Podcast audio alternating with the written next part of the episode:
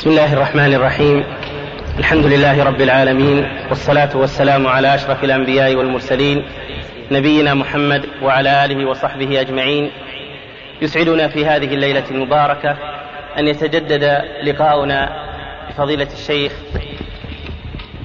وهو اللقاء الثاني في موضوع الحج والعمرة. ونسأل الله عز وجل أن يبارك في الشيخ وأن ينفعنا بما نسمع وأحب أن أنبه الإخوة على أن تكون الأسئلة غير التي تكررت أو مرت في المرة الماضية وليحرص على الأسئلة التي تكون عامة للجميع أكثر من الأسئلة الخاصة مع أنه سيخصص في آخر اللقاء عشر دقائق تقريبا للأسئلة الخاصة بإذن الله. أترككم مع فضيلة الشيخ فليتفضل. الحمد لله رب العالمين. وأصلي وأسلم على نبينا محمد خاتم النبيين وإمام المتقين وعلى آله وأصحابه ومن تبعهم بإحسان إلى يوم الدين. أما بعد فإننا في هذه الليلة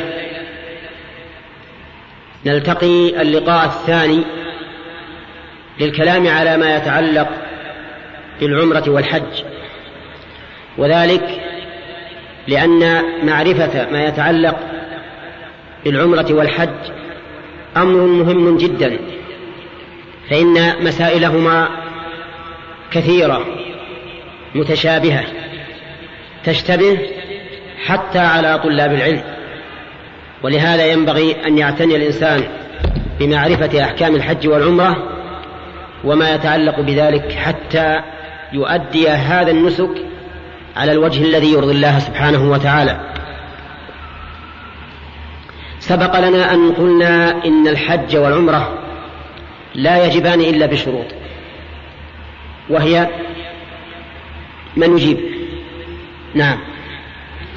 الإسلام والبلوغ والعقل.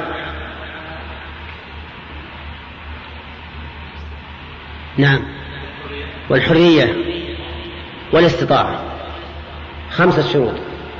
لا يجب الحج لا يجب حج ولا عمرة إلا باستكمال هذه الشروط. الإسلام والعقل شرطان للوجوب وللصحة. ولهذا لا يصح الحج ولا العمرة من كافر. ولا يصح الحج ولا العمرة من مجنون. البلوغ شرط للوجوب والإجزاء وليس شرطا للصحة. فما هو الدليل على أن البلوغ ليس شرطا للصحة؟ نعم.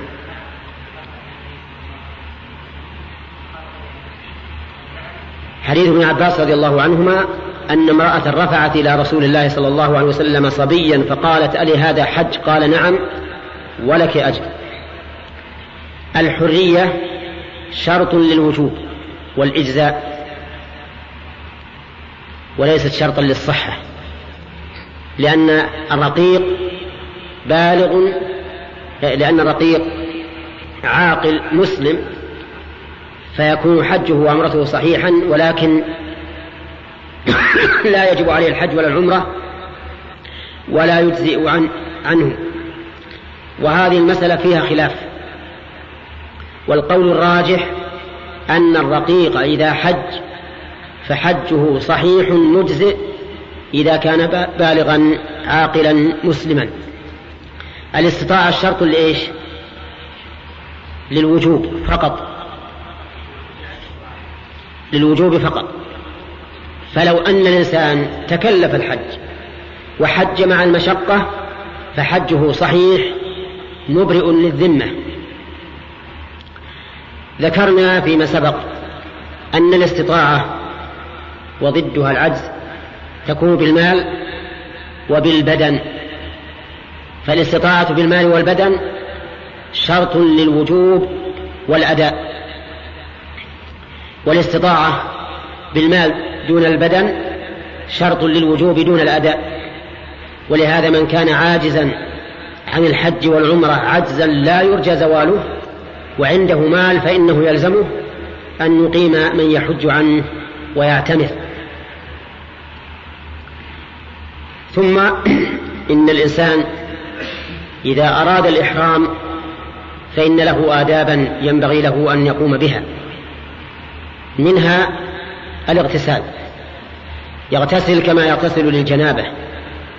ولا فرق في هذا بين الذكر والأنثى. ولا بين المرأة الحائض والطاهر.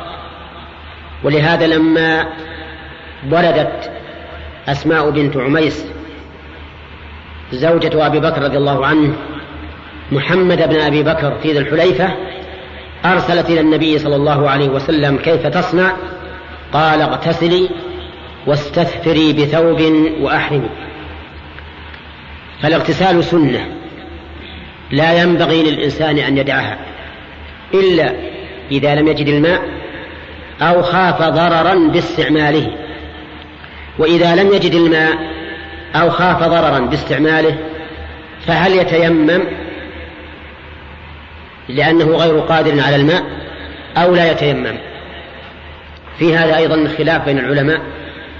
وذكرنا فيما سبق أن شيخ الإسلام ابن تيمية يقول إنه لا يتيمم. لأن هذا ليس عن جنابه. والتيمم إنما ورد فيما إذا كان الغسل عن حدث أو الوضوء عن حدث.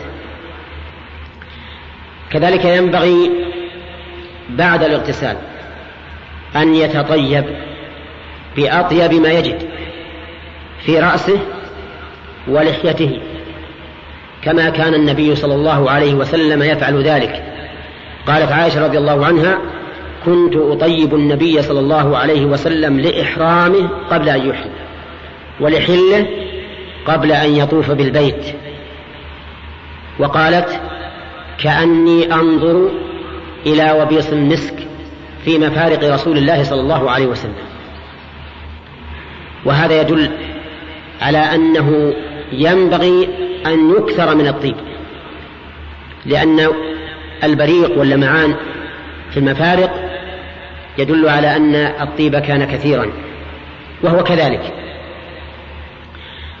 وينبغي أيضا أن يتجرد من الثياب ليلبس إزارا ورداء. ليلبس إزارا ورداء كما قال النبي عليه الصلاة والسلام ليحرم أحدكم في إزار ورداء ونعلين.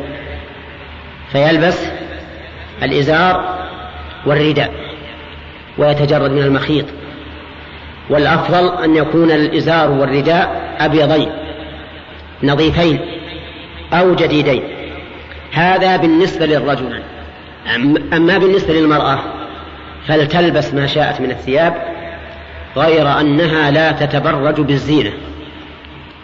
تلبس ثيابها العادة ولا حرج عليها. ثم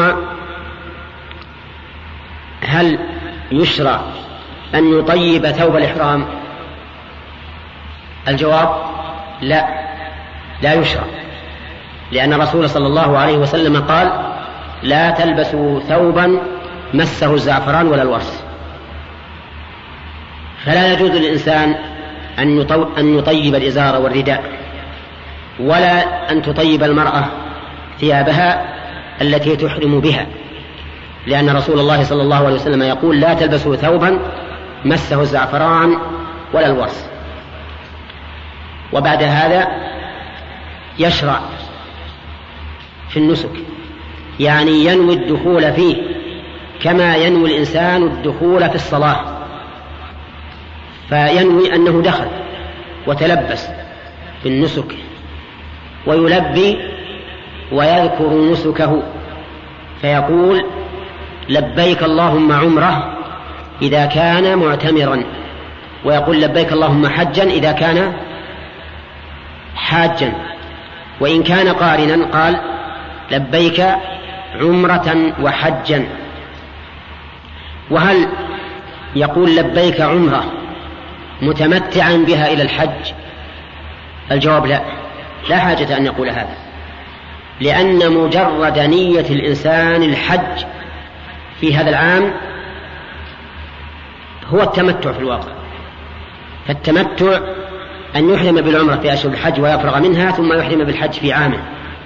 ولا حاجة أن يقول متمتعا بها إلى الحج. بل يقول لبيك عمرة وإذا كان من نيته أن يحج فهذا هو التمتع. وهل يشترط عند الإحرام أن محله حيث حبس فيما لو حبسه حابس؟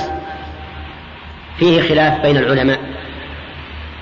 والقول الراجح أنه لا يشترط لأن النبي صلى الله عليه وسلم لم يشترط إلا إذا كان يخشى من عائق يمنعه من إتمام النسك.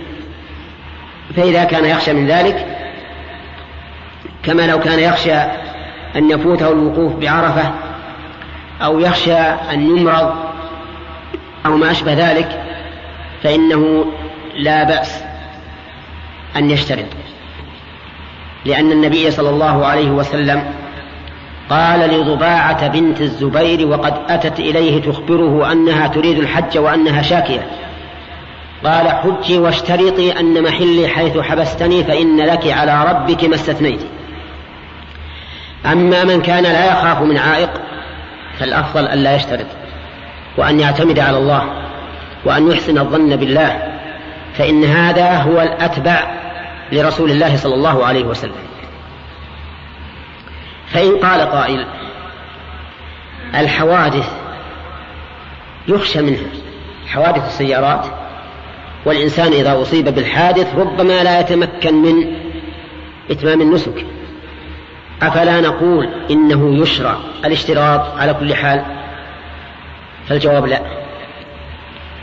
أولا لأن الحوادث لو نسبتها إلى السيارات. لوجدت أنها إيش؟ نعم قليلة جدا.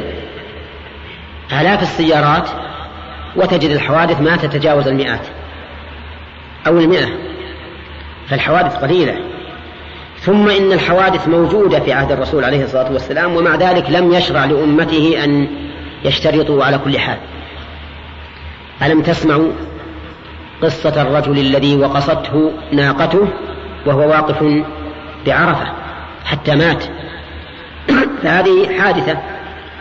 فالحوادث موجودة حتى في عهد الرسول عليه الصلاة والسلام وإلى يومنا هذا.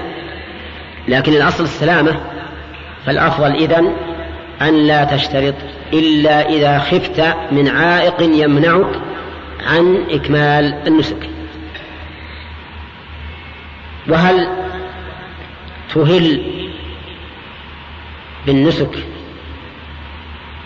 إذا ركبت أو أو إذا علوت على البيدة إن كنت في محرما من ذي الحليفة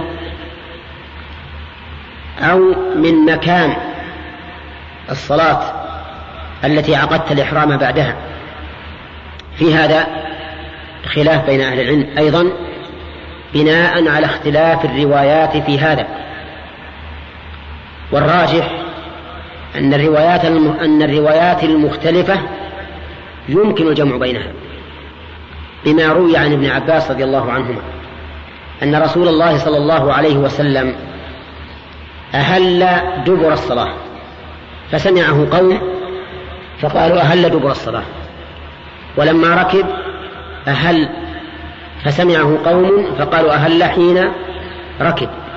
ولما علا على البيدة أهل فسمعه قوم فقالوا أهل حين علت به ناقته على البيداء وهذا الجمع جمع حسن وعلى هذا فيكون الإهلال من حين يهل فيكون الإهلال من حين أن تنتهي الصلاة لأن المشروع أن يهل الإنسان عقب صلاة. فإذا وصلت إلى الميقات مثلا في الضحى وتوسلت وحان وقت صلاة الظهر فصل الظهر ثم أحرم إذا فرغت من الصلاة. وإن لم تبقى حتى صلاة الظهر فصل ركعتين صلاة سنة الضحى مثلا وأحرم بعد هاتين الركعتين.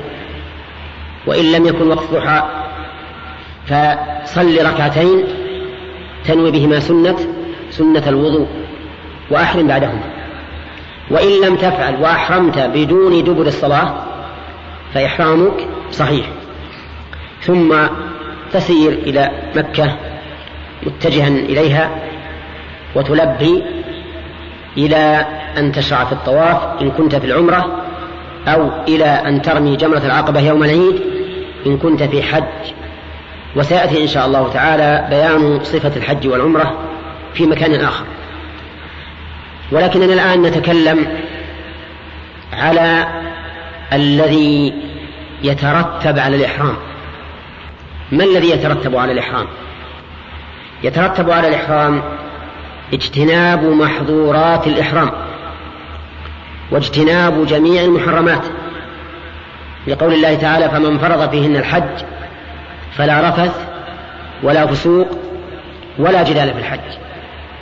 فمن حين أن يحرم الإنسان بحج أو عمرة تترتب عليه أي على إحرامه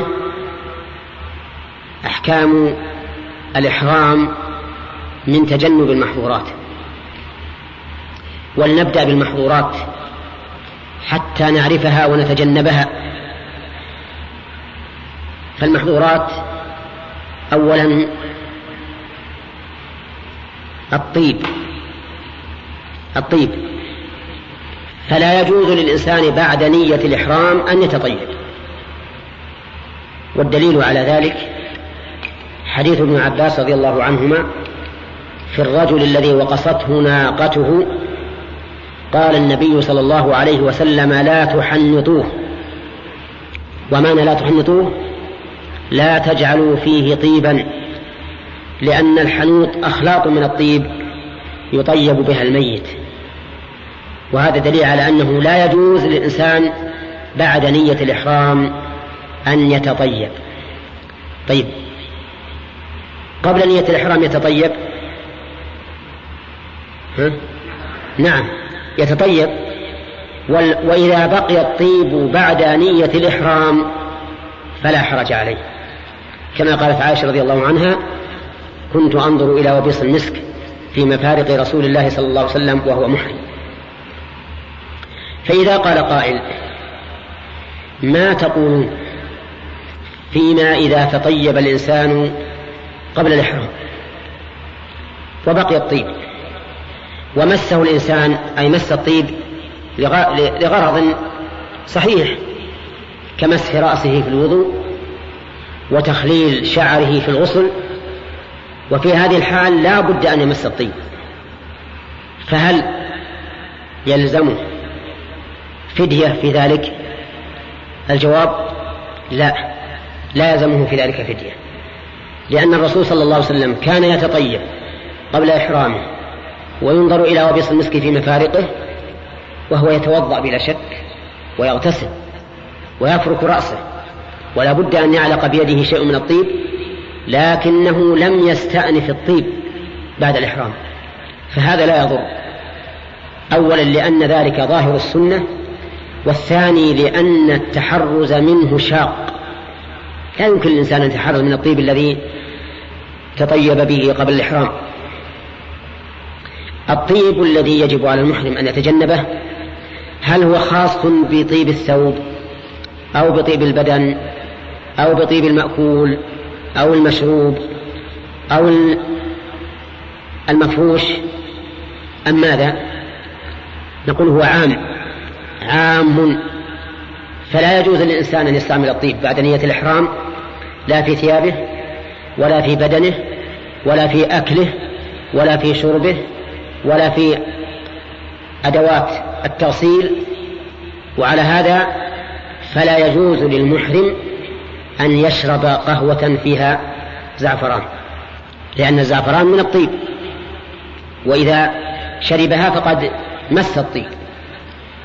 وكذلك أيضا لا يجوز أن يرش على على فراشه شيء من الطيب ثم يضطجع عليه لأن هذا استعمال للطيب. هذا واحد من محظورات الإحرام. الثاني من محظورات الإحرام الجماع ووسائله وذرائعه.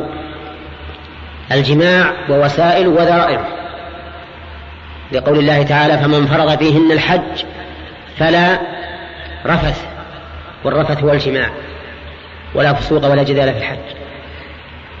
فلا يجوز للمحرم أن يجامع زوجته بعد نية الإحرام. ولا تجوز ولا ولا تجوز مقدمات الجماع كالتقبيل واللمس شهوة وما أشبه ذلك. بل ولا يجوز عقد النكاح الذي قد يكون ذريعة إلى الجماع وانشغال القلب بالزوجة الجديدة. بل ولا يجوز أن يخطب الإنسان امرأة لأن هذا ذريعة إلى العقد ثم الدخول ولأن هذا يوجب انشغال القلب عن النسك. فهذه أربعة أشياء الجماع مقدمات الجماع عقد النكاح الخطبة.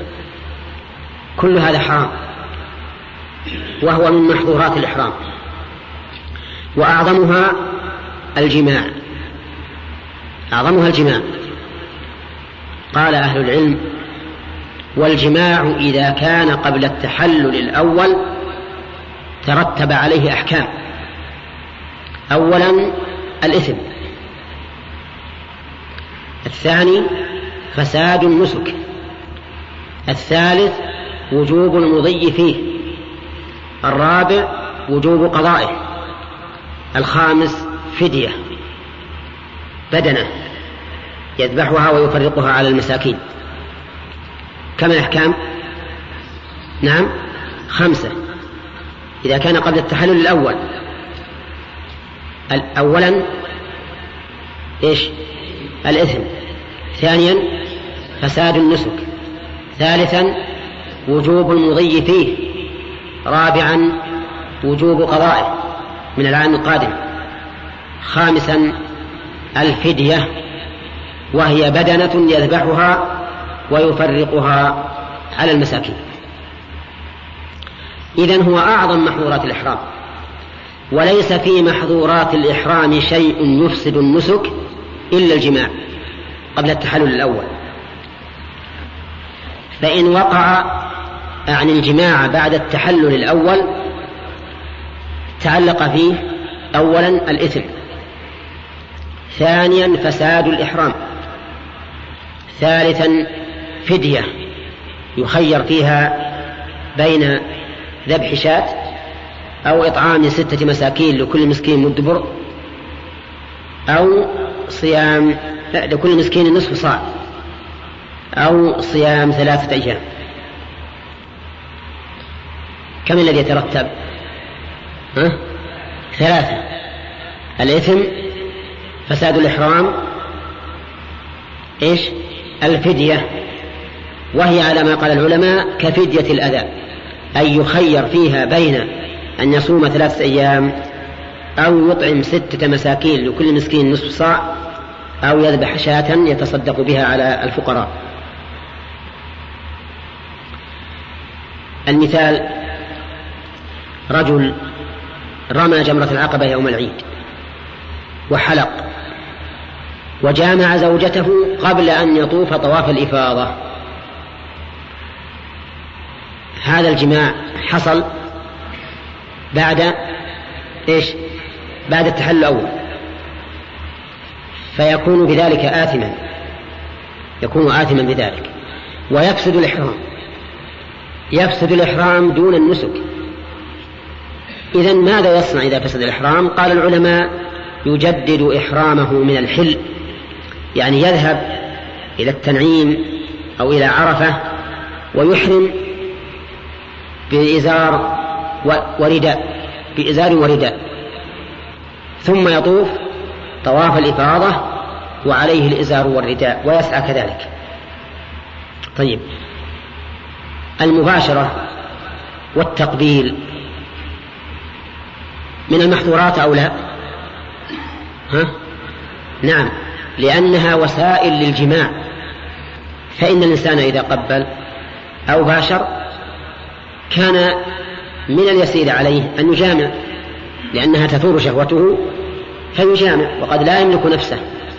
ولهذا منع المحرم من المباشرة والتقبيل. فإن فعل باشر أو قبل ولم ينزل فعليه فدية مخير, مخير فيها بين صيام ثلاثة أيام أو إطعام ستة مساكين لكل مسكين نصف صاع أو ذبح شاة. وإن أنزل فإن كان قبل التحلل الأول فقد قال بعض العلماء إن عليه بدنة وقال آخرون إنه ليس عليه بدنة بل عليه فدية أذى. فيخير بين صيام ثلاثة أيام أو إطعام ستة مساكين أو ذبح شاة. وهذا القول هو الصحيح. لأنه لا سواء بين الجماع وبين الإنزال بالمباشرة بل بينهما فرق عظيم. فكيف نلزمه بفدية الجماع بدون دليل؟ الثالث ما هو؟ مما يتعلق في الجماع؟ عقد النكاح.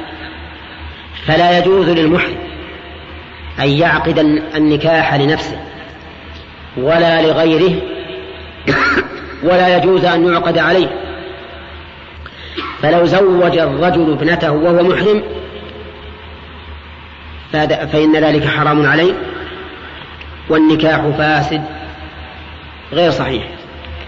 ولو تزوج هو بنفسه فإنه, فإنه حرام عليه والنكاح فاسد. ولو ولو عقد على ابنته المحرمة وهو محل فالنكاح فاسد ولا ولا يصح. فهو آثم والنكاح فاسد غير صحيح. بقي الأمر الرابع ما هو؟ ها؟ الخطبة. فلا يحل للإنسان أن يخطب امرأة وهو محرم. لحديث عثمان بن عفان رضي الله عنه أن النبي صلى الله عليه وسلم قال لا ينكح المحرم ولا ينكح ولا يخطب ولا يخطب ولا يخطب عليه أيضا. فلا يجوز للإنسان المحرم أن يخطب امرأة ولا يجوز أن تخطب المرأة المحرمة. فإن فعل وخطب امرأة وهو محرم فليس له حق في هذه الخطبة. يعني فيجوز لإنسان آخر بعد أن يجوز لإنسان آخر أن يخطب, أن يخطب هذه المرأة لأن خطبة هذا الرجل المحرم فاسدة غير مشروعة فلا حق له مع أن الخطبة على خطبة أخيه في الأصل جائزة ولا حرام؟ حرام. لكن لما كانت الخطبة خطبة المحرم خطبة فاسدة صار لا حق له في ذلك. وجاز لغيره أن يخطب هذه المرأة لأن خطبة المحرم لها خطبة منهي عنها لا أثر لها ولا يترتب عليها أحكام الخطبة. الطيب إذن الجماع ووسائله وذرائعه الثالث تغطية الرجل رأسه. تغطية الرجل رأسه. فلا يحل للرجل أن يغطي رأسه بملاصق وهو محرم. لأن النبي صلى الله عليه وسلم قال في الرجل الذي وقصته ناقته فمات قال لا تخمروا رأسه. لا تخمروا رأسه. فلا يجوز للمحرم أن يغطي رأسه بملاصق حال الإحرام. لنهي النبي صلى الله عليه وسلم عن ذلك. فإذا قال قائل هذا في الميت فإننا نقول لا فرق بين الميت والحي لقوله صلى الله عليه وسلم فإنه يبعث يوم القيامة ملبيا. فدل هذا على أن من كانت حاله التلبية يثبت له هذا الحكم. وقولنا أن نغطي رأسه بملاصق. هل يشترط أن يكون معتادا أو لا؟ يعني لو وضع منديلا على رأسه هل يحرم أو لا يحرم؟ ها؟ يحرم لأن الرسول صلى الله عليه وسلم قال لا تخمر رأسه فلا فرق بين المعتاد كالطاقية والغترة والعمامة وغير المعتاد كالمنديل مثلا. فإن كان غير ملاصق فهو جائز. إن كان غير ملاصق فهو جائز. مثل الشمسية والخيمة ونحو ذلك. لأن النبي صلى الله عليه وسلم إنما نهى عن تغطية الرأس لا عن تضليل الرأس. والشيء البائن عن الرأس المبتعد عنه لا يقال إنه غطى الرأس بل ظلل الرأس. ولهذا قالت أم الحسين رأيت النبي صلى الله عليه وسلم ضحى يوم العيد آه، راكبا على ناقته ومعه بلال وأسامة وأحدهما يضلله بثوب من الحرق حتى رمى جمرة العقبة. فدل هذا على أن التضليل ليس تغطية طيب إذا قال قائل لو وضع الإنسان يده على رأسه هل يحرم؟ الجواب لا لأن هذا لا يعد سترا في العادة ولا تغطية. فلو وضع إنسان يده على رأسه من شدة الحر مثلا وهو محرم فلا بأس. طيب لو وضع لو حمل عفشه على رأسه وهو محرم. فهل يجوز؟ نعم يجوز لأن هذا لا يسمى سترا في العادة. ولا جرت العادة أن الإنسان إذا أراد أن يخمر رأسه ذهب يحمل المتاع. لكن بعض أهل العلم قال إن أراد بالحمل أي بحمل المتاع على رأسه إن أراد الستر فإن ذلك حرام لقول النبي صلى الله عليه وسلم إنما الأعمال بالنيات وإنما لكل امرئ ما نوى. ولكن الظاهر أن ذلك لا يضر مطلقا لأن هذا يسمى حملا ولا يسمى سترا. هذه ثلاثة أظن الطيب والثاني الجماع ومقدماته ووسائله وذرائعه. والثالث ها؟ تغطية الرجل رأسه. أما المرأة فإنها تغطي رأسها وتغطي كذلك وجهها إذا مر الرجال قريبا منها كما سيأتي إن شاء الله. الرابع قتل الصيد. قتل الصيد لقول الله تعالى يا أيها الذين آمنوا لا تقتلوا الصيد وأنتم حرم. أي محرمون. فلا يجوز للمحرم أن يقتل الصيد سواء في داخل الحرم أو في خارج الحرم. وعلى هذا فلو أنه رأى صيدا وهو واقف بعرفة وأراد أن يصطاده قلنا إن هذا إيش؟ حرام. ولو رآه وهو في الحرم وأراد أن يصطاده قلنا هذا حرام من وجهين من جهة أنك محرم ومن جهة أنك في الحرم. ما هو الصيد؟ قال العلماء الصيد هو حيوان البر. حيوان البر الحلال المتوحش أصلا. إيش قلنا؟ ها؟ حيوان البر الحلال المتوحش أصلا. فقولنا حيوان البر خرج به حيوان البحر. فلا يحرم على المحرم أن يصطاد السمك. فلو فرض أن هذا الرجل أحرم في جدة وذهب إلى البحر واصطاد سمكا فإن ذلك جائز لأن هذا ليس حيوان بر بل هو حيوان بحر. ولهذا قال الله تعالى أحل لكم صيد البحر وطعامه متاعا لكم وللسيارة. وحرم عليكم صيد البر ما دمتم حرما. واتقوا الله الذي إليه تحشرون. اشترطنا أن يكون حلالا. حيوان البر الحلال. احترازا من إيش؟ من الحرام. فلا يحرم على المحرم أن يقتل حيوانا حراما كالذئاب والسباع وشبهها. لأنها لا ليست صيدا شرعا. اشترط أن يكون متوحشا أصلا. المتوحش هو الذي ليس بأليف هو الذي ينفر من الناس ولا يألفهم ولا يركن إليهم بل يفر ويهرب مثل الظباء والأرانب والحمام والوز وغير ذلك من الأشياء التي تعتبر متوحشة. وقولنا أصلا دخل فيه ما لو استأنس الصيد وصار أليفا فإنه لا يجوز صيده أو لا يجوز ذبحه. فلو استأنس الأرنب لو استأنس الأرنب فهل يجوز للمحرم أن يذبحه؟ الجواب لا لأن أصله صيد ولهذا قلنا المتوحش أصلا فأصل هذا صيد فلا يجوز للمحرم أن يذبحه.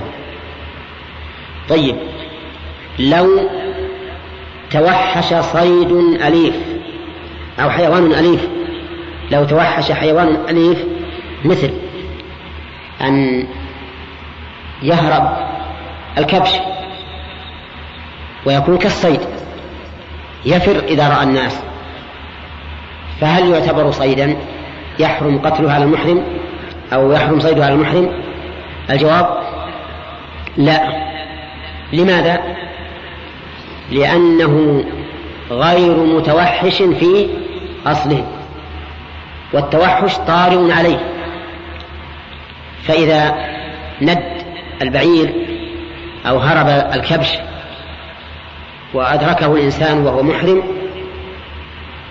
فإن فإنه يحل له أن يرميه ويكون حلالا لأنه ليس بصيد لأن نقول الصيد هو المتوحش أصلا. طيب كم هذه؟ ها؟ أربعة؟ طيب الخامس؟ لبس الثياب على الوجه المعتاد. لبس الثياب على الوجه المعتاد مثل القميص والسراويل والبرانس والعمائم والخفاف. واخترت أن أقول لبس الثياب دون لبس المخيط.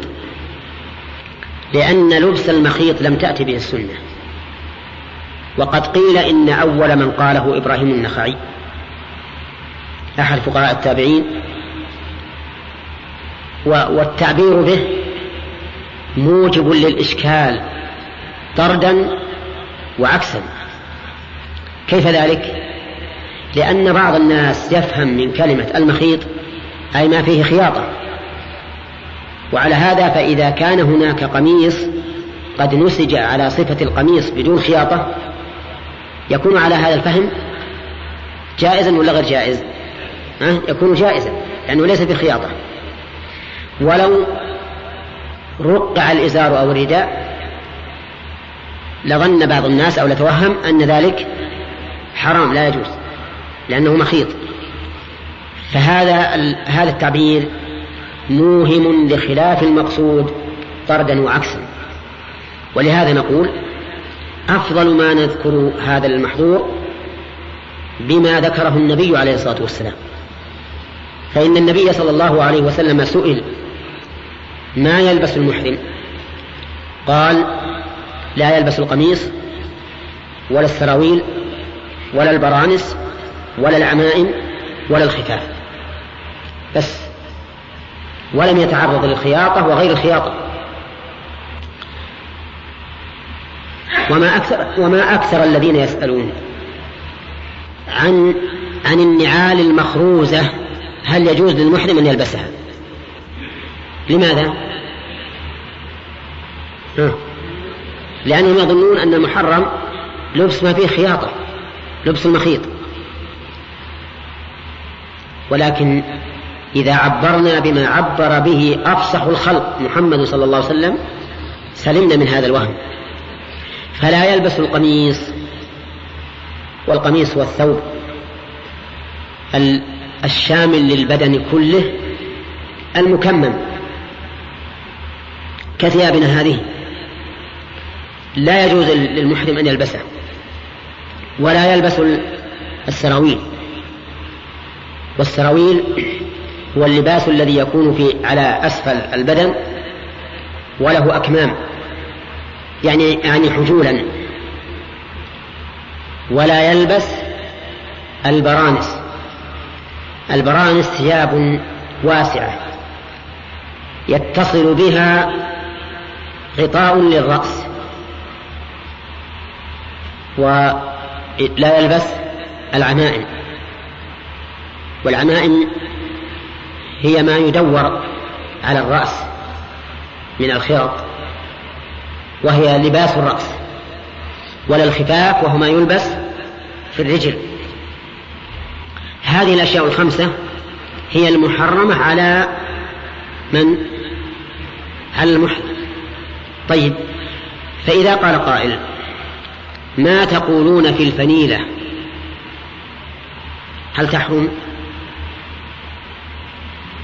فالجواب نعم تحرم لأنها لباس على بعض البدن فهي كالسراويل. وهي أيضا كالعمامة التي نهى الشارع عنها.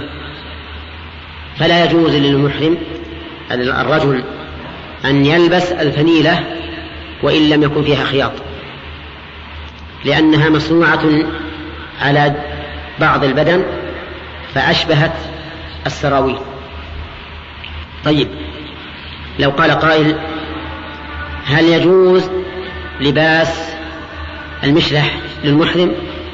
فالجواب لا لأنها تشبه البرانس الثياب الفضفاضة فلا يجوز أن يلبسها الإنسان. ولا يلبس أيضا الخفاف. قال النبي عليه الصلاة والسلام إلا من لا يجد نعلين فليلبس الخفين ومن لم يجد إزارا فليلبس السراويل. فإذا كان الإنسان لا يجد إزارا فإنه يلبس السراويل. إذا لم يجد نعلين فإنه يلبس الخفين. وهنا مسألة تقع ولننظر كيف نحلها. مشكلة هي مشكلة فلننظر كيف نحلها. رجل سافر بالطائرة. يريد أن يحرم إذا حاذ الميقات. ولكن كانت ثياب الإحرام في الشنطة في خزينة العفش في الطائرة. لا يمكنه أن يصل إليه. فماذا يصنع؟ نقول يخلع ثوبه. يخلع ثوبه ويخلع قترته وطاقيته ويبقى في إيش؟ في سرواله لأنه لم يجد إزارا. والثوب يجعله رداء يعني يلفه لفا لا يلبسه لبسا. لأن الرسول صلى الله عليه وسلم قال لا يلبس القميص ولم يقل لا يرتدي بالقميص. فتزول هذه المشكلة بهذا العمل. نقول اخلع الثوب قميص والغترة والطاقية وأبطل السروال واجعل الثوب إيش؟ رداء ارتدي به. يعني لف على صدرك وعلى كتفيك. وحينئذ لا يبقى علينا إشكال في هذا في هذا الأمر. وسيأتي إن شاء الله بقية الكلام على وبقية الكلام على المحظورات في الدرس المقبل. لنتلقى الأسئلة. ونسأل الله عز وجل أن يوفقنا للصواب في الجواب.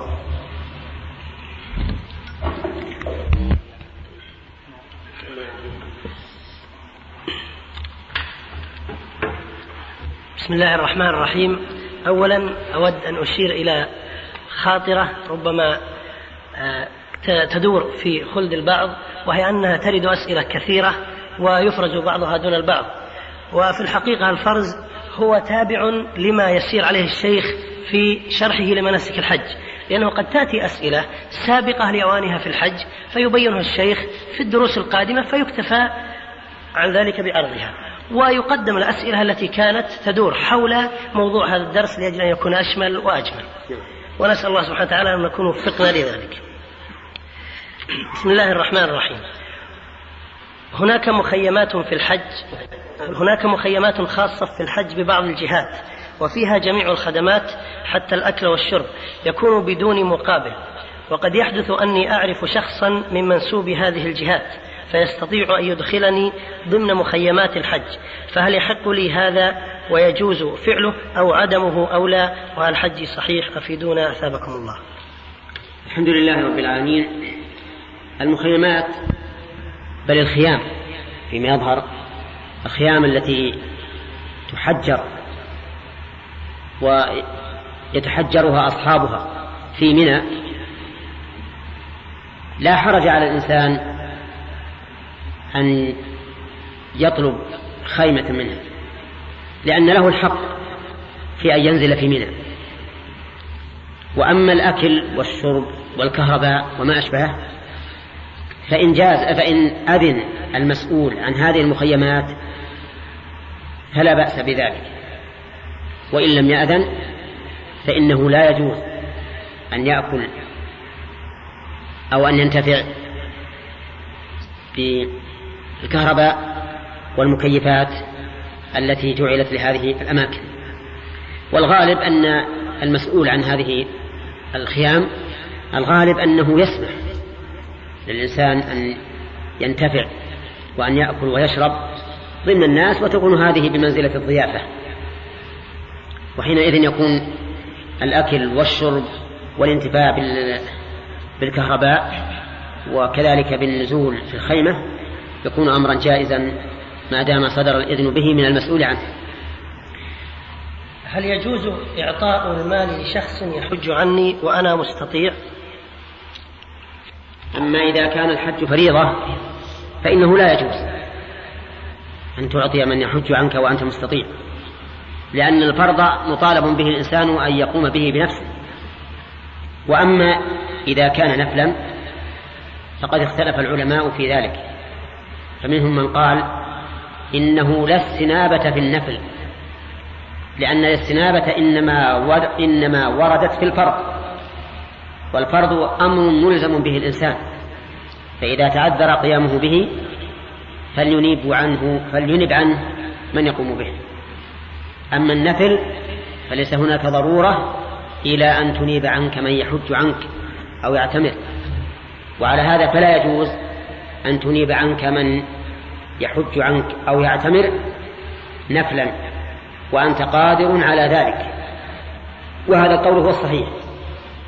لأن الشرع له حكمة وهدف في أن يقوم الإنسان بنفسه بعبادة الله عز وجل. وكما أنه لا يجوز أن تقول لإنسان صل عني تطوعا بدراهم أو صم عني تطوعا بدراهم فكذلك لا يجوز أن تقول حج عني تطوعا بدراهم وأنت قادر على أن تحج. أما إذا كنت عاجزا عن الحج ولا يمكنك أن تحج لا حاضرا ولا مستقبلا فهو أيضا محل نظر. هل يجوز أن تقيم من يحج ويعتمر عنك أو لا يجوز؟ وذلك أنه قد يقول قائل إنه لا يجوز لأن الاستنابة إنما وردت في حج الفرض دون حج النفل. وليس هناك ضرورة في أن تقيم من يحج عنك حج نفل. وقد يقول قائل إذا كان إذا كانت الاستنابة قد جازت في حج الفرض وهو أوكد للعاجز فجوازها في حق النفل الذي هو أخف من باب أولى. والذي أرى أنه للاحتياط لا يوكل من يحج عنه النفل ولو كان غير قادر. وإذا أحب أن يكون له أجر الحج فليعن عليه. أي فليدفع دراهم لإنسان يحج عنه يحج بها لنفسه. فإن من أعان غازيا من جهز غازيا فقد غزا. وكذلك من جهز حاجا فقد حج لأن الجهاد نوع لأن الحج نوع من الجهاد في سبيل الله عز وجل. نعم.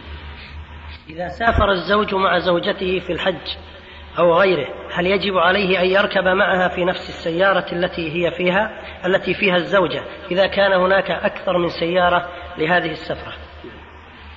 لا شك أن ركوب الإنسان مع محرمه من زوجة أو قريبة في نفس السيارة أحسن وأحوط. ولكن إذا كانت القافلة سيارات تمشي جميعا تنزل منزلا واحدا وتسير مسيرا واحدا فلا بأس أن يجعل النساء في سيارة وأن يكون الرجال في السيارة الأخرى. ولكن لا بد أن يحرص قائد السيارة على أن لا يغيب عن السيارة التي فيها الرجال المحارم حتى يكون المحرم مراقبا للسيارة التي فيها محرم التي فيها محرمه. نعم. لبس الثوب الأحمر أو الأصفر أو غيره من الألوان للمرأة في الحج ما حكمه؟ لا بأس به. أي لا بأس على المرأة أن تلبس ما شاءت من الثياب بأي لون كان إلا ما يعد تبرجا وتجملا. فإنها لا تفعل لأنها سوف تلاقي الرجال ويشاهدها الرجال. وقد قال الله تعالى ولا تبرجنا تبرج الجاهلية الأولى. فمثلا الثوب الأبيض يعتبر في عرفنا نحن من ثياب الجمال بالنسبة للمرأة. فلا تلبس المرأة في حال الإحرام ثوبا أبيض لأن ذلك يلفت النظر إليها ويرغب النظر إليها لأن المعروف عندنا أن الثوب الأبيض بالنسبة للمرأة ثوب تجمل والمرأة مأمورة بأن لا تتبرج في لباسها. نعم. هل يجب على الشخص إذا أراد الحج أن يختار من يثق بعلمه ودينه؟ وهل عليه إثم لو حج مع أشخاص يدخنون ويغتابون وغير, وغير ذلك؟ وهذا السؤال هل شرب الدخان من الفسوق الذي ورد في قوله تعالى فمن فرض فيهن الحج فلا رفث ولا فسوق ولا جدال في الحج؟ لا شك أنه من الحكمة والعقل أن يختار الإنسان رفقة ذات علم ودين. لأن الرسول صلى الله عليه وسلم قال مثل الجليس الصالح كحامل المسك إما أن يبيعك أو يحذيك أو تجد منه رائحة طيبة. ولا سيما في سفر الطاعة كسفر الحج. فإن الإنسان محتاج إلى أن يكون معه طالب علم. يرجع إليه عند الإشكال ويوجهه طالب العلم عند المشاعر. ولكن لا حرج أن, يجت... أن يحج مع أناس دون ذلك. بشرط أن لا يفعلوا محرما في سفرهم. فلو اصطحبت رفقة تفتح على الأغاني المحرمة أو يشربون الدخان فإن ذلك حرام عليك. إلا إذا كان يمكنك أن تمنعهم من هذا فلا بأس لأنك تكسب منعهم من المحرم وصحبتهم. وأما السؤال الثاني وأما السؤال الثاني وهو هل شرب الدخان في حال الإحرام من الفسوق الذي نهى الله عنه في قوله فمن فرض فيهن الحج فلا رفث ولا فسوق ولا جدال في الحج؟ فجوابه أن نقول نعم شرب الدخان من الفسوق. فالإنسان المحرم إذا كان يشرب الدخان لم يمتثل حكم الله عز وجل. لأنه فسق في شربه للدخان. فإن الإصرار على شرب الدخان يجعل شرب الدخان من الفسوق.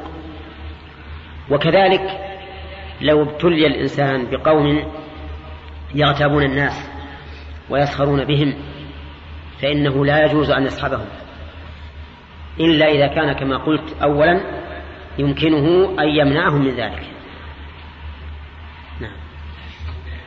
وهذا سؤال يقول من اعتمر في رمضان ثم جلس في مكة ولكنه يريد أن يحج متمتعا فهل يشرع له أن يخرج إلى التنعيم ليعتمر في أشهر الحج ويجعل حجه تمتعا؟ هذا لا يمكن لأن التمتع لا بد أن يحرم الإنسان بالعمرة من الميقات. ومن أحرم من أدنى الحل لم يكن متمتعا بل ولا يشرع له أن يخرج ليحرم من التنعيم.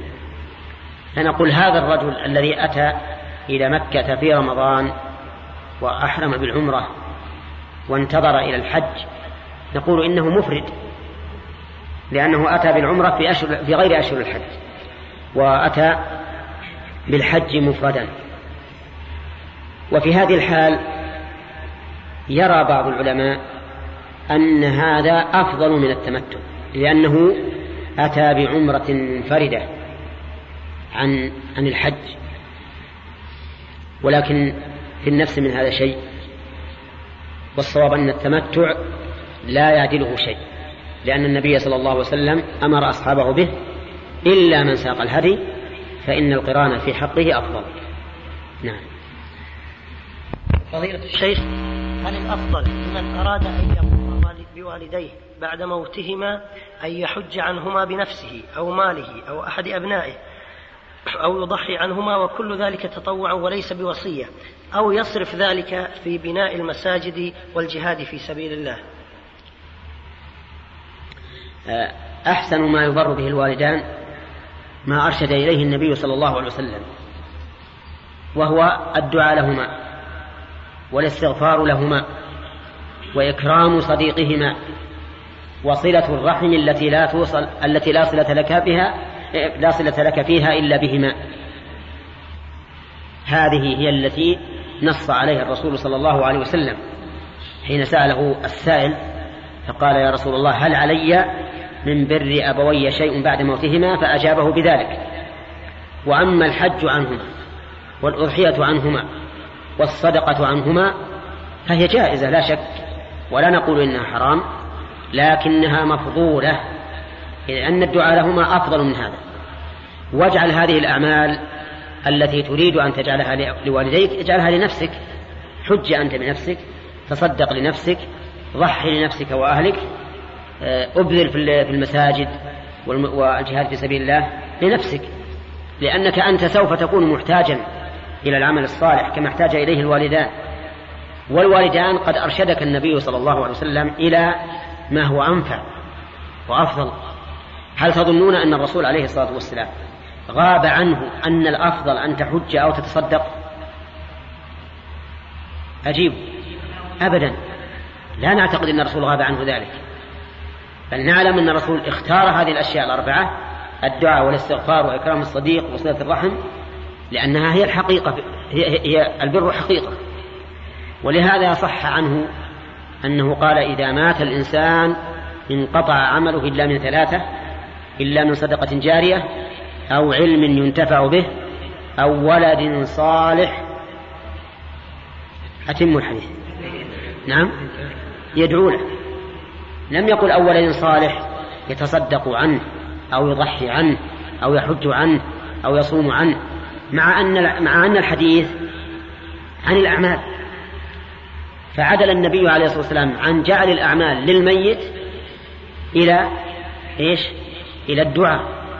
ونحن نشهد الله ونعلم علم اليقين أن الرسول صلى الله عليه وسلم لن يعدل إلى شيء فاضل لن يعدل إلى شيء مفضول ويدع الشيء الفاضل أبدا. لأنه صلوات الله وسلامه عليه أعلم الخلق وأنصح الخلق. فلو كانت الصدقة أو الأضحية أو الصلاة أو الحج أو الصيام لو كانت مشروعة لأرشد إليها رسول الله صلى الله عليه وسلم. وأنا أقول إنه ينبغي لطلبة العلم في مثل هذه الأمور التي يكون فيها العامة سائرين على الطريق المفروض ينبغي لطالب العلم أن يبين وأن يوضح وأن يقول هذه هذه النصوص ائتوني بنص واحد. يأمر النبي صلى الله, عليه وسلم أن يتطوع الإنسان لوالديه بصوم أو صدقة. أبدا لا يوجد. لكن قال من صام من مات وعليه صيام عليه صيام صام عن وليه فأمر النبي عليه الصلاة والسلام بأن نصوم الفرض عن الميت. لكن التطوع أبدا قلب في السنة كلها من أولها إلى آخرها. هل تجد أن الرسول عليه الصلاة والسلام أمر أن يتصدق الإنسان عن والديه أو يصوم تطوعا عن والديه أو يحج تطوعا عن والديه أو يبذل دراهم في المصالح العامة لوالديه أبدا لا يوجد.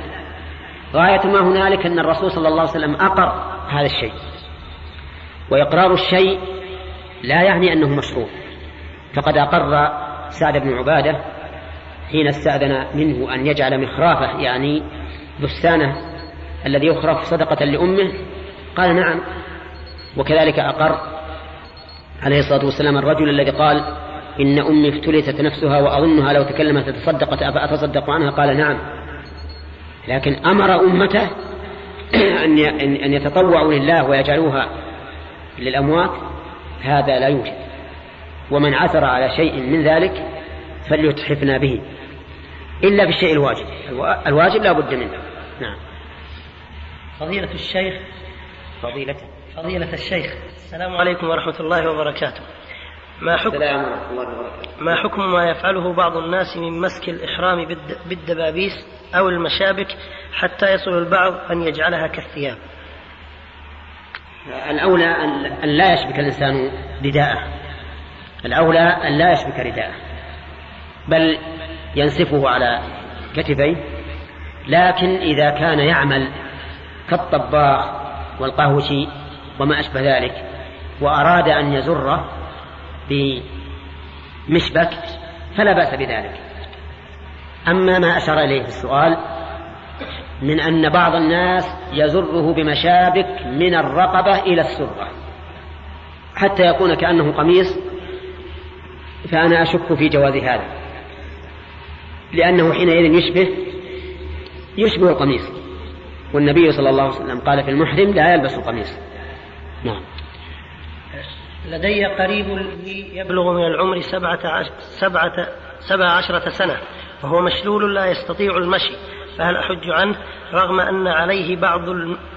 بعض الملاحظات مثل تأخير الصلاة أحيانا عن وقتها أم أؤخر الحج إلى الأعوام القادمة بعد أن يكبر ويعقل؟ الذي فهمت؟ قول ويعقل معناه أنه ما, ما, ما وجب عليه الحج ها؟ ويعقل أكثر ويعقل أكثر. طيب. لا بأس أن تحج عن هذا المشلول الذي أويس من قدرته على الحج في المستقبل. ولكن الأولى أن تستأذن منه لتكون نائبا عنه قائما مقامه في أداء النسك. وإن لم تفعل فلا حرج. لأن النبي صلى الله عليه وسلم لم يستفصل المرأة التي قالت إن أباها أدركته فريضة الله على عباده في الحج لا يستطيع الركوب على الراحلة لم يقل هل استأذنت منه فدل هذا على أنه يجوز للإنسان أن. أن ينوب عن غيره في أداء النسك وإن لم يستأذن منه لكن الأفضل أن يستأذن أما كون هذا الرجل المشلول مقصرا في بعض الطاعات فإنه ربما إذا رأى أن هذا الرجل حج عنه ربما يكون ذلك سببا في هدايته على يده. نعم. وهذا السائل يقول هل لي أن أؤدي العمرة في اليوم الثامن من ذي الحجة؟ وبعد أن أص وبعد أن أحل من أحل من العمرة أحرم مباشرة بالحج ولو لم يكن هناك وقت طويل بين التحلل من العمرة والإحرام بالحج.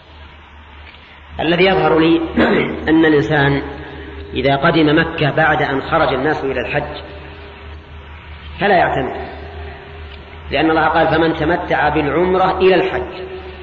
فدل هذا على أن هناك مسافة بين العمرة والحج يحصل بها التمتع.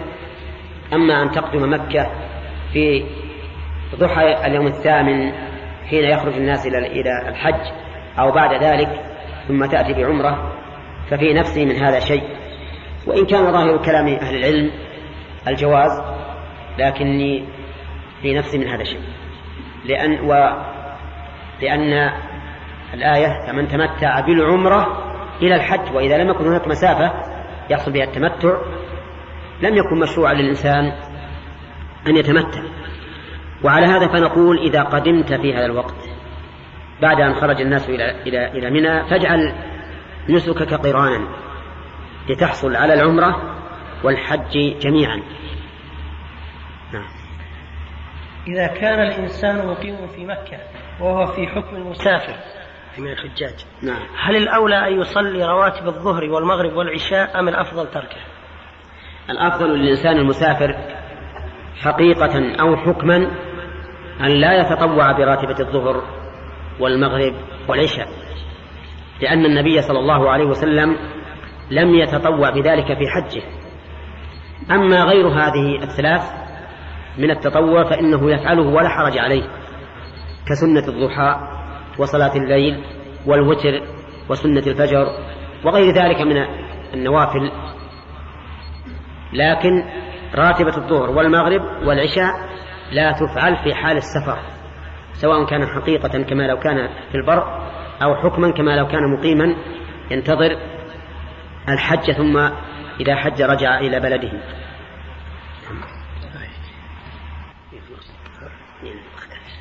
في سؤال الأخ. لأن لي وراء. إيه أنت رفعت يدك مرتين أو ثلاث ها ما هو؟ إيش؟ نعم. متمتعا. نعم.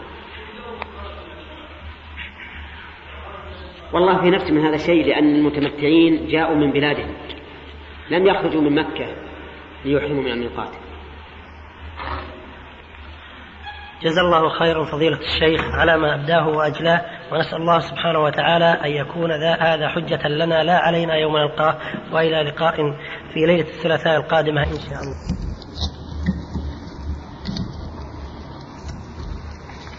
الحمد لله رب العالمين وأصلي وأسلم على نبينا محمد خاتم النبيين وإمام المتقين وعلى آله وأصحابه ومن تبعهم بإحسان إلى يوم الدين. أما بعد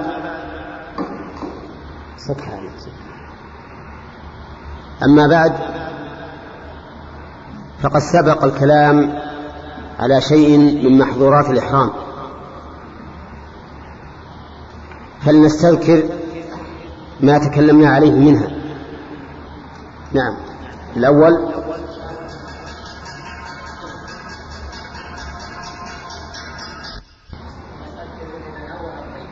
الأول الطيب. يعني أن يتطيب الإنسان بالبخور أو بالتدهن أو كيف؟ استعمال الطيب على أي وجه كان من الاستعمال وبأي نوع كان من الطيب. طيب الدليل؟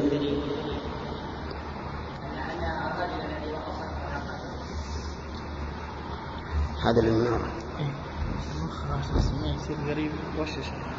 لا ما يوشش فيه. هناك بعيد. نعم.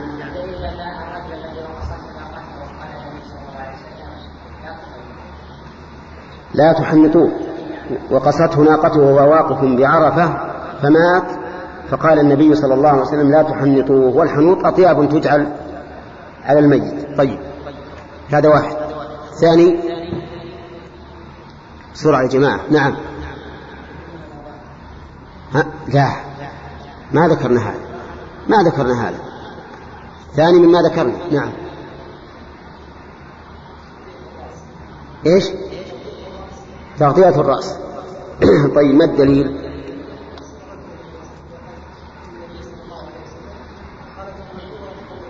نعم. تغطية الرجل رأسه. نعم. بأي غطاء كان. ها؟ طيب. والدليل؟ حديث الرجل الذي وقصته ناقته فمات فقال الرسول صلى الله عليه وسلم لا تخمروا رأسه أي لا تغطوه. هذه اثنين. الثالث قم قائم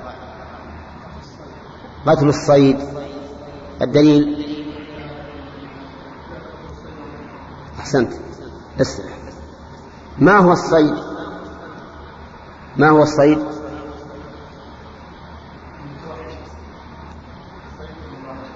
إذا الذئب من الصيد.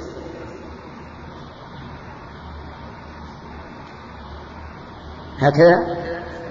الذئب من الصيد.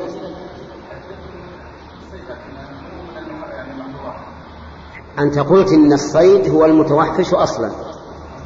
إذا معنى الذئب متوحش. نعم. رشيد. نعم. الحيوان القيود لابد الحيوان البري المتوحش أصلا. هل قتل الصيد هل قتل السمك؟ من محظورات الإحرام. اللي جنبك على يمينك.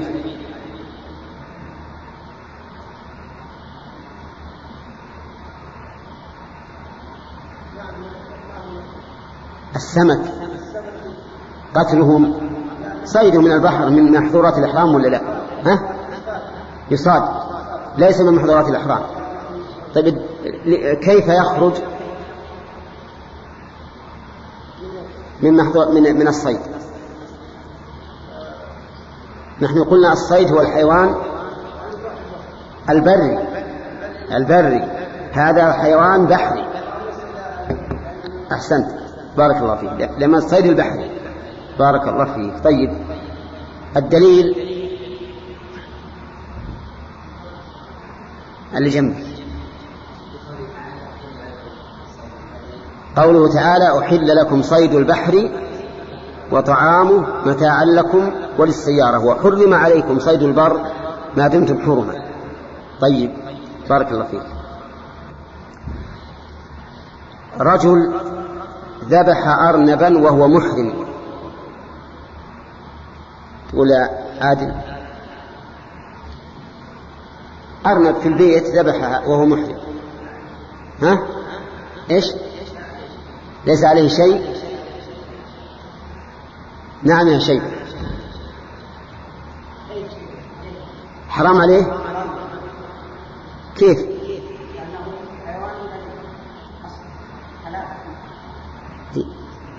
طيب. لأنه أرنب ما يكفي. لكن طيب. الدجاج حيوان بري حلال. أحسنت لأنه متوحش أصلا. تمام؟ طيب اسهل آه ما تقول؟ ها؟ لا أنت اللي جنبك اليمين ما حضرت؟ طيب امداد الله. امداد الله. ما تقول في رجل اصطاد نعجة هربت؟ ولم يقدر عليها حتى صارت كالظباء. هل يجوز أو لا؟ وهو محرم. رماها وهو محرم حتى أصابها. يجوز؟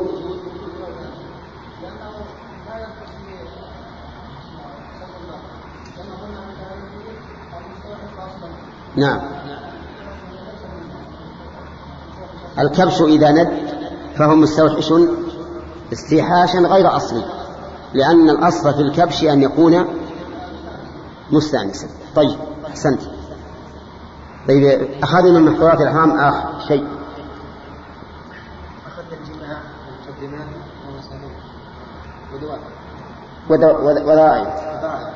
طيب الجماع ومقدماته ووسائله وذرائعه. اشرح هذا الكلام. الجماع واضح. مقدماته. أحسنت. وسائله؟ العقد عقد النكاح. ذرائعه؟ خطبة النكاح خطبة المرأة. طيب. ما الدليل؟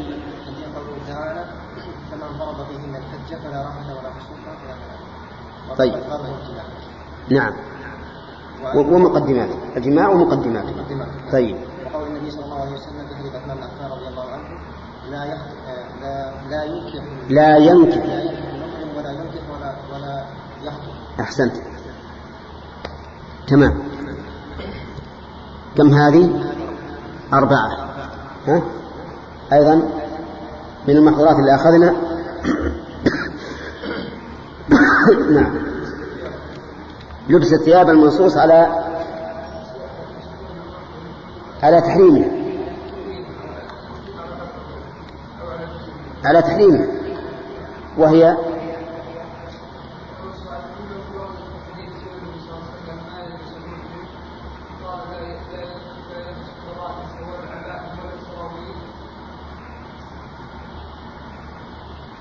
ولا القميص. عباد واحد. ولا الخفاف.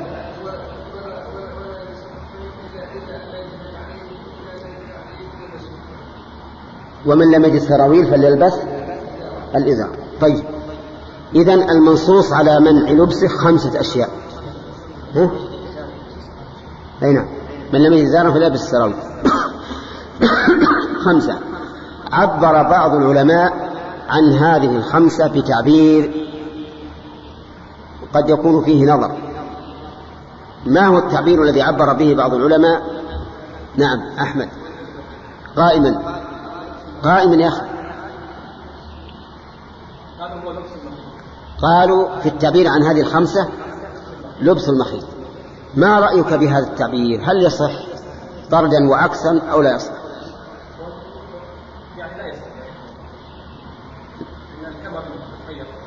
مم.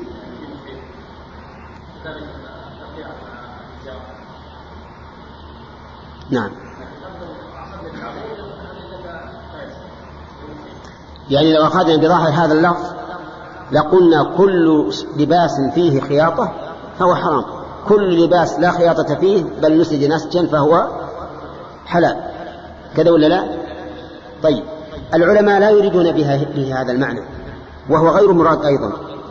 نقول إذا كنا لا نريد به هذا المعنى فلنقل كما قال الرسول صلى الله عليه وسلم.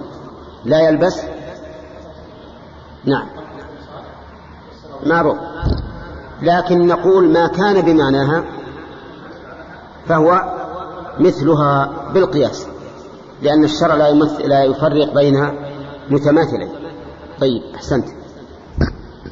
في شيء ذكرناه؟ خمسة اللي ذكرنا أظن. نعم. قولوا بارك الله فيك. هذه الخمسة لأننا نحب أن يكون هذا الدرس بمنزلة كتاب يصطحبه المسافر للحج بأشرطته أو بما ينقله من الأشرطة. لهذا ينبغي العناية بهذا الدرس. طيب ذكرنا غير هذه الخمسة؟ طيب من محظورات الإحرام حلق الرأس حلق الرأس. لقوله تعالى ولا تحلقوا رؤوسكم حتى يبلغ الهدي محلة. انتبه. لا تحلقوا رؤوسكم حتى يبلغ الهدي محله. ففهم من هذه الآية الكريمة أن حلق الرأس محرم إلى أن يحل الإنسان لقوله حتى يبلغ الهدي محله.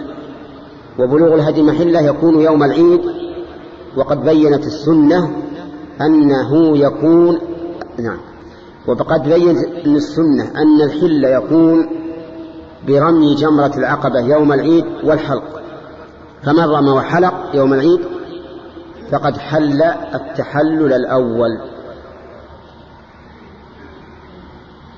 طيب حلق بعض الرأس هل هو حرام؟ الجواب نعم هو حرام لأن الشرع إذا نهى عن الشيء فالمطلوب ترك جميعه المطلوب ترك جميعه ولا يرتكب ولا ولا شيء منه إلا ما أباح إلا ما أباحته الضرورة. كما أنه إذا أمر بشيء فهو أمر بجميعه ويؤتي ويأتي الإنسان منه ما يستطيع. أفهمتم القاعدة؟ إذا نهى الشرع عن شيء فهو نهي عن عن جميعه وكل أجزائه إلا ما أباحته الضرورة منه وما أمر به الشرع فهو أمر بجميع وجميع أجزائه إلا ما لا يقدر عليه منه. طيب إذن حلق بعض الرأس كحلق إيش؟ جميع الرأس. فلا يجوز للإنسان أن يحلق وهو محرم رأسه ولا شيئا منه إلا ما أباحته الضرورة. فقد ثبت عن النبي صلى الله عليه وسلم أنه حلق أنه احتجم وهو محرم ومن المعلوم أنه لا يحجم الرأس إلا بإزالة الشعر لموضع المحاجم. لا بد أن يحلق شيئا لموضع المحاجم.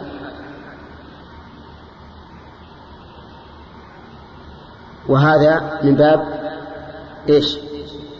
من باب الضرورة. وكذلك أيضا ثبت من حديث كعب بن عجرة رضي الله عنه أنه حمل إلى رسول الله صلى الله عليه وسلم والقمل يتناثر على وجهه من رأسه فأذن له أن يحلق رأسه وأن يفدي بما ذكر الله عز وجل فدية من صيام أو صدقة أو نسك ففعل رضي الله عنه. هذا دعت إليه إيش؟ الضرورة. أذى كل إنسان يتأذى بالقمل يتناثر على وجهه من رأسه وقد قال الله تعالى فمن كان منكم مريضا أو به أذى من رأسه ففدية من صيام أو صدقة أو نسك. يعني فليحلق وعليه الفدية من الصيام أو الصدقة أو النسك. هل حلق شعر غير الرأس كحلق الرأس. يعني لو حلق الإنسان عانته وهو محرم أو نتف إبطة وهو محرم. فهل هذا حرام؟ الجواب جمهور العلماء على أنه حرام. وأن الإنسان لا يجوز أن يأخذ من بقية شعر البدن. قالوا لأن العلة من النهي عن حلق الرأس هو الترفه. أن الإنسان يترفه بحلق رأسه ليزيل عنه الأذى. وإزالة والترفه بحلق العانة ونتف الأبط كالترفه بحلق الرأس.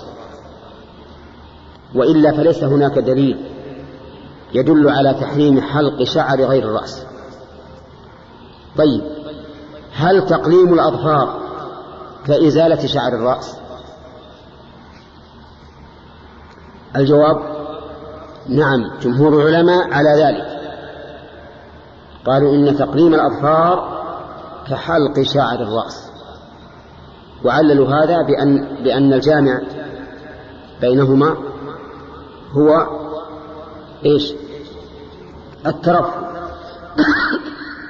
هل إزالة الشعر بغير الحلق كإزالته بالحلق؟ يعني لو قص الشعر قصا دون حلق هل يكون كالحلق؟ الجواب نعم.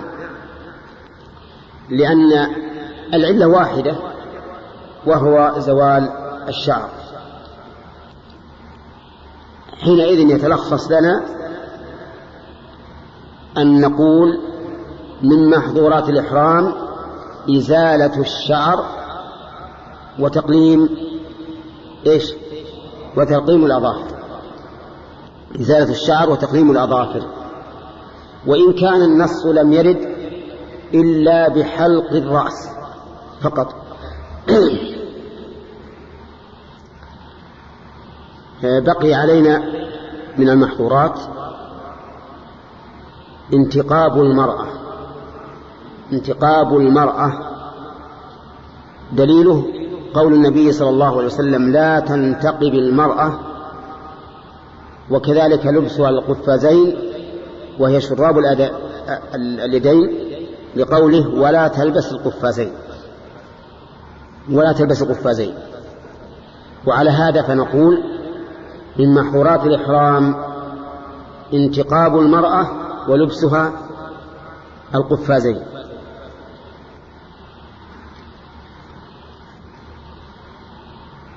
في شيء من المحظورات غير هذا هذه محظورات الإحرام. فإذا جاءنا آتي وقال هذا من محظورات الإحرام قلنا له هات الدليل. وإلا فالأصل ما هو؟ الأصل الحل ولهذا لما سئل الرسول عليه الصلاة والسلام عن الحلال فيما يلبسه المحرم أجاب أجاب بالحرام الخارج عن الأصل ليفهم السامع أن الأصل إيش؟ أن الأصل الحل. لأنك إذا عرفت الممنوع عرفت ما يقابله وهو الحلال. فإن الرسول صلى الله عليه وسلم لما سئل عما يلبس المحرم أجاب بما لا يلبس لأن الأصل حل اللباس كله للمحرم. إذا أتنا آت وقال ما تقولون في لبس الساعة للمحرم؟ لبس الساعة في يده. هل هو من محظورات الإحرام ولا لا؟ الجواب لا ليس من المحظورات. لأن الأصل هو الحل ونقول لمن قال إنه من المحظورات هات الدليل. هات الدليل. إن جاء بالدليل وإلا فإن الرسول قال لا يلبس كذا ولا يلبس كذا ولا يلبس كذا ومعناه أن ما سوى ذلك فهو إيش؟ فهو حلال يلبس. فهو حلال يلبس. ولا يجوز لأحد أن يضيق على عباد الله فيمنعهم مما لم يحرمه الله. لأن الله يقول ولا تقولوا لما تصف ألسنة